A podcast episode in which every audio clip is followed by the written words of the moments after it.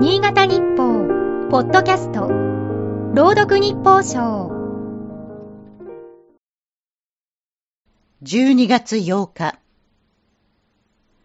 ちょうど10年前、里に初雪が降った頃だった。中越地方の雪深い山間地の小さな集落で、91歳の男性がひっそりと自ら命を絶った。当時の取材メモを見直してみる。奥さんが施設に入所して以来、男性は一人暮らしだった。市の介護予防事業に参加し、ヘルパーや民生委員の訪問も受けていた。冗談を言っては人を笑わせる明るい性格だった。一方で時折、近しい人には不安を吐露するようになっていた。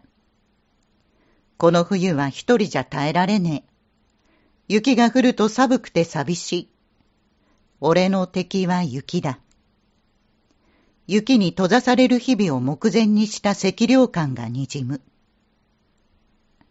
男性はコンロやこたつをつけっぱなしで忘れることもあり、部屋のあちこちに火の元点検、薬の飲み忘れ注意、などの張り紙をしていた。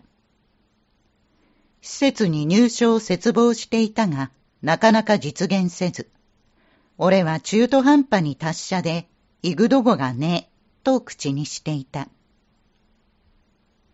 離れて暮らす子供たちには絶対迷惑をかけたくないと、かたくなだった。数年前から墓を平場の寺に移し、永代供養の手続きもし、戒名の案まで考えていた。隣の住民は、田んぼは人に託し、施設に入って家も壊すと言っていた。何でも自分で始末をつけようとしていた、と語った。豪雪地で暮らすリスクが少子高齢化や人口減による過疎で生じる切実さに輪をかける。でも、私たちはこの地で生きていく。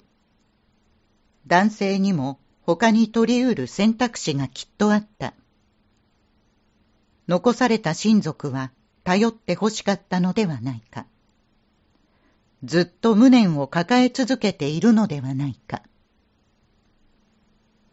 今日の日報賞は FM 雪国の山崎が朗読いたしました。